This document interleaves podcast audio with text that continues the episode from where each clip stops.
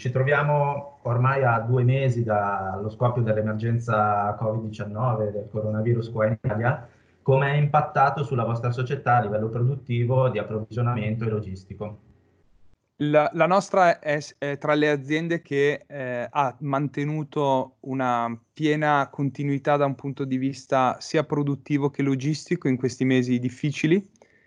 Eh, chiaramente eh, questo ha avuto anche un, un, costo, che è un costo in termini di produttività, perché insieme a garantire la continuità ovviamente ci siamo adoperati per cercare di garantire la massima sicurezza di tutte le persone che eh, sono venute al lavoro e, e, vengono tuttora al lavoro. E quindi abbiamo adottato una serie di precauzioni eh, su tutti i siti produttivi e sulla nostra base logistica che, pa- che partono dal controllo degli accessi all'arricchimento eh, di una serie di eh, DPI, quindi di strumenti di protezione personale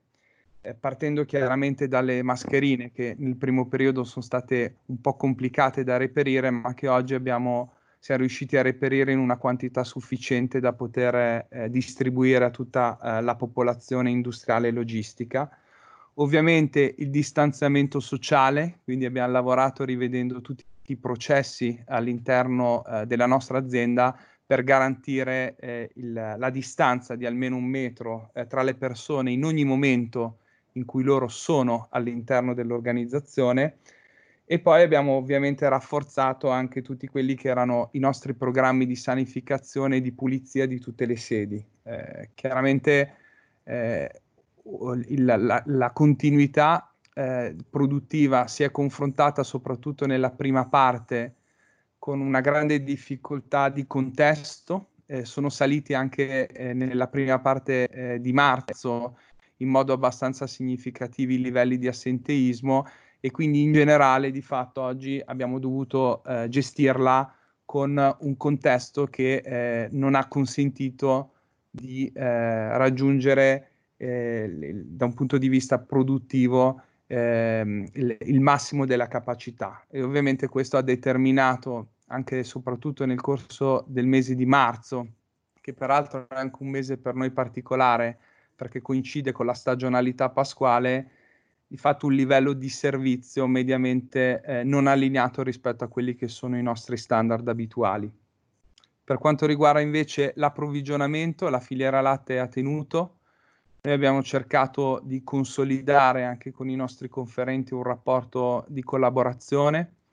Sicuramente è una filiera che eh, è molto sotto stress perché ci sono interi comparti, penso per esempio al food service, che sono stati duramente impattati.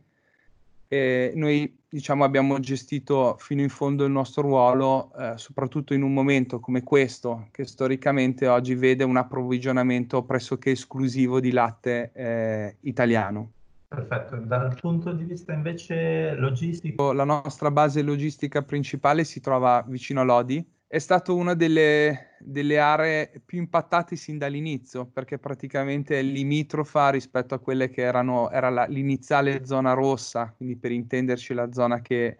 era eh, vicino a Codogno. E ovviamente era fuori dalla zona rossa, ma abbiamo risentito del fatto che una serie di persone che vi lavoravano ovviamente risiedevano nella zona rossa e quindi non, diciamo, non potevano eh, venire eh, al lavoro. Detto questo, comunque eh, l'aspetto importante è che sono stati movimentati dei volumi estremamente importanti, soprattutto eh, sul canale moderno, sulla distribuzione organizzata e eh, ovviamente anche la logistica è stata duramente messa alla prova per, cer- per gestire questo livello di domanda e eh, complessivamente, poi vedremo alla fine quelli che saranno i numeri, la risposta comunque mi sento di dire che è stata nel contesto più che positiva. Mi parlavi di numeri, eh, riusciamo ad averne alcuni mh, previsionali o diciamo rispetto al mese di marzo e primo, prima metà di, di aprile sì, dal, marzo, punto di vista? Marzo, la, la fotogra- marzo-aprile hanno diciamo dei, dei trend, almeno per quello che stiamo leggendo su aprile, un po' diversi Marzo è stato un mese caratterizzato, diciamo già dalla fine di febbraio, da un rallentamento eh, imprevisto eh, e estremamente forte sul fronte del food service, dove in questo momento abbiamo registrato una performance nell'intorno del meno 70%. Questo perché all'interno nostri, dei, dei, nostri clienti ci sono anche alcuni operatori indipendenti, per esempio i, i panifici che in realtà sono rimasti aperti e comunque hanno avuto una continuità in termini di vendita, anzi hanno, hanno, anche rafforzato il loro livello di vendita. Però in generale il food service ha rallentato in modo molto forte e ovviamente abbiamo dovuto anche gestire un problema enorme sugli stock perché avevamo uno stock di prodotto dedicato agli operatori food service che di fatto oggi non siamo riusciti a vendere abbiamo dovuto purtroppo eh, smaltire. In generale, eh, comunque per noi il food service vale intorno al 20-25% del, del giro d'affari e la distribuzione moderna noi abbiamo avuto un trend di crescita eh, in linea rispetto a quello che oggi ha registrato anche la distribuzione moderna nel corso del, del mese di, di, marzo sulle nostre categorie.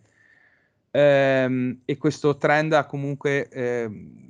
sul perimetro Italia compensato il, il, il malus sulla parte del food service. L'altro elemento eh, importante che per, per, la nostra azienda rappresenta una specificità, noi abbiamo una rete di c- circa 900 camioncini che servono eh, la ristorazione indipendente, ma anche e soprattutto il, i piccoli negozi del canale tradizionale che eh, nel mese di marzo hanno registrato una performance veramente molto, molto positiva eh, per, per, avere un'idea, un canale che storicamente è un canale in contrazione, nel mese di marzo ha registrato una crescita vicina al 50%. Quindi eh, questa è la fotografia del mese di marzo dove anche l'export ha tenuto, quindi anche in questo caso su perimetro export che per noi vale più o meno il 30% dei volumi totali, eh, i, i, volumi hanno tenuto, cioè, anzi c'è stata una, una, piccola crescita al più 5% con eh, tuttavia anche in questo caso un mix che si è fortemente spostato sui prodotti eh, consumer. Eh, per quanto riguarda eh, aprile, eh, eh, continuiamo ovviamente a leggere dei trend coerenti, anche se soprattutto la parte della distribuzione moderna ha avuto nei primi giorni di aprile un rallentamento, quindi diciamo subito dopo la Pasqua un rallentamento eh, che credo anche un po' fisiologico. Oggi chiaramente stiamo leggendo non stiamo più leggendo, come abbiamo letto per tutto il mese di marzo, un forte effetto accaparramento, quindi di incremento degli stock nelle famiglie, eh, chiaramente oggi la chiusura di aprile in questo momento proietta un dato in cui riusciremo a bilanciare con la crescita sul canale moderno la, la grossa perdita sul food service anche se diciamo con una performance che è eh, più bassa rispetto a quella registrata all'interno del mese di marzo. L'export, eh, al contrario, ad aprile sta soffrendo, eh, quindi eh, la stima è di avere un perimetro export che sarà in decrescita verso l'anno precedente. E quello che sta pesando eh, in maniera eh, molto forte è la conferma chiaramente di una uh, riduzione volumi sul perimetro food service, ma um, anche una riduzione della domanda sul, uh, sui canali moderni dei principali mercati europei. Mi hai fatto un quadro molto, molto interessante. Eh, se vogliamo scendere più nel dettaglio, c'è qualche prodotto che ha performato meglio, di cui mh, magari possiamo parlare in questo, in questo periodo? Ma sicuramente la, la, prima nota è che il, il portafoglio eh, giorno dopo giorno si è spostato a partire da marzo su prodotti eh, libero servizio, quindi confezionati, quindi si registra in modo abbastanza generalizzato su quelli che sono i nostri dati di vendita una criticità su tutto il mondo del cosiddetto bancotaio della gastronomia e questo ovviamente per ovvi motivi legati a come si sono modificate le abitudini di acquisto da parte eh, dei consumatori.